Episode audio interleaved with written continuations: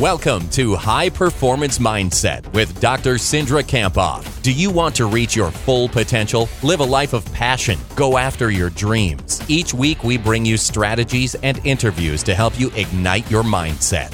Let's bring on Cindra.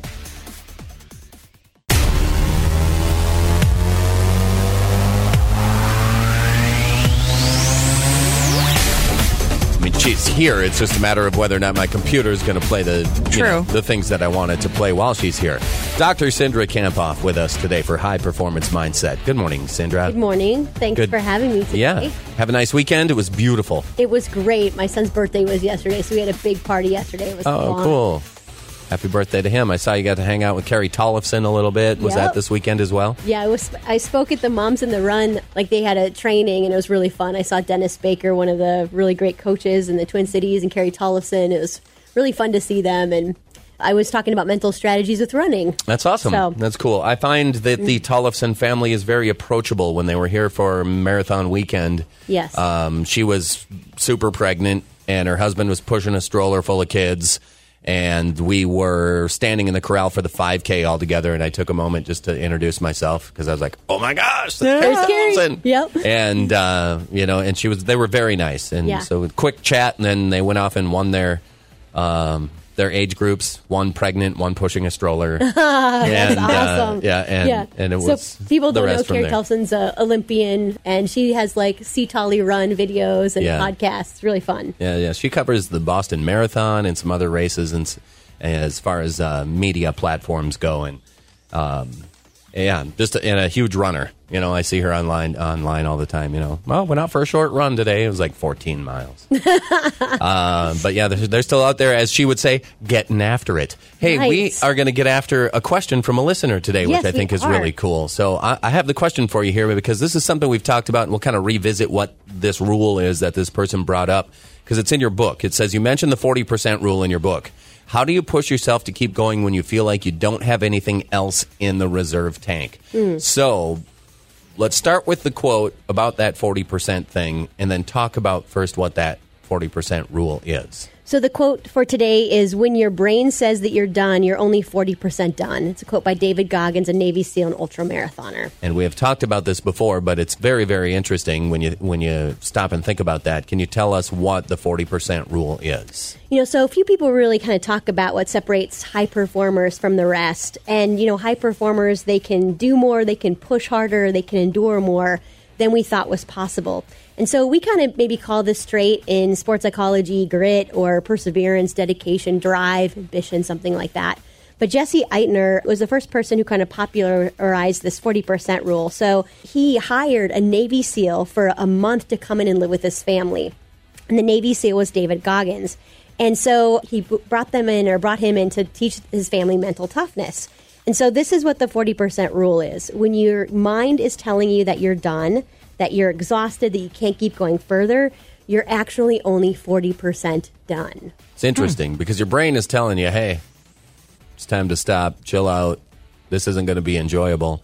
Uh, but you're able to, if you're trained for it properly, uh, to push push past that. So, what do you think the 40% rule is really all about? I mean, obviously, we can think of it, of it in an athletic standpoint. Yes. But if we're going to apply this to everyday life, what is it really all about? So uh, the mind is a really amazing thing, and it can really propel us forward or really hold us back. And the 40% rule reminds us that no matter how exhausted we might feel, that there's always possible to kind of draw on this this untapped reserve of energy or motivation or drive. And I think it's important to realize that we do have this reserve tank and that when you feel like giving in, you probably have, you know, 60% left. So that just means that you you are more capable than you realize. You can run faster, you can lift more, you can work more efficiently. You can do one more thing today to go after your goals. So, other than the fact that it's Monday, why Yes. is this so important for us right now? I think we give up too easily as a society. You know, I like this I could agree with that. I yeah, this quote by Winston Churchill,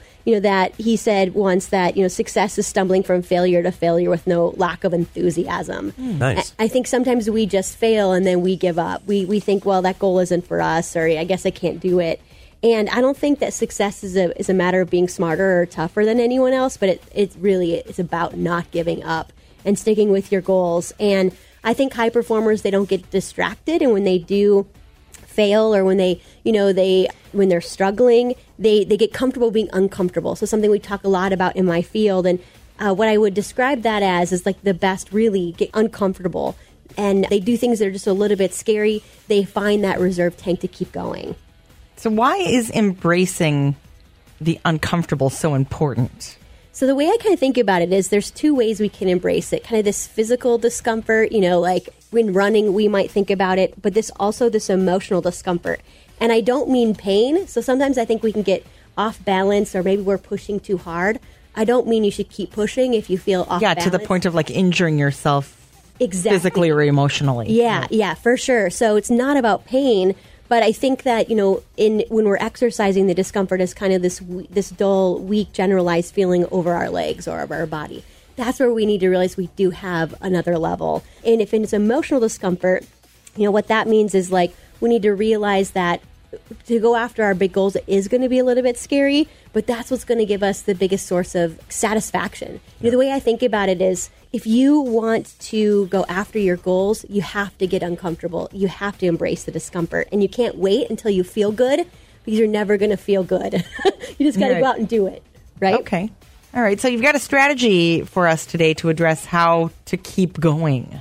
So I would say the awareness is the first step, right? Just the awareness that we do have a different level and that you can find it and once you find it, you know, that becomes a different set point and you, you know, can you can push yourself. As I talk about the strategy, I'll give you an example of me. So, um, with the weather getting nicer and school concluding, I have a little bit more time to run. So I've been pushing myself to run more.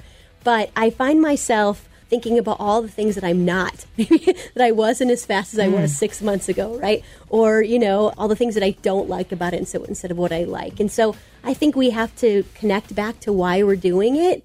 What do we love about what we're doing? What do we love about our goals? And what do we love about how great it's going to feel to accomplish that goal?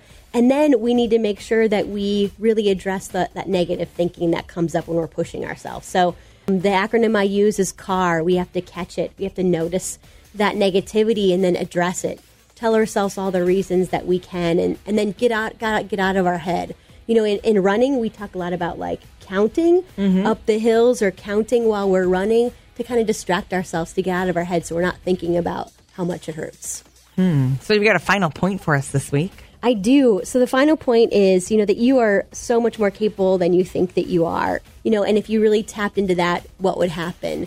An example I think about is, you know, Roger Bannister became the first person to run a four minute mile in 1954, right? And because he did it, two in the next two years, 37 people achieved the same goal. So I think it's about finding finding something you're going after and sticking with it and believing it's possible. I always find that to be interesting where it's never been done, never been done, never been done. It happens. Then it's like a waterfall, just, you know, like trying to break Yeah. that two hour barrier. Oh, if they the can do it, I can do it, right? Exactly. And they were so Yeah. close. And but we have to think we can do it before anyone else Yep, does. it, it will happen. And then once someone goes, well, look at that.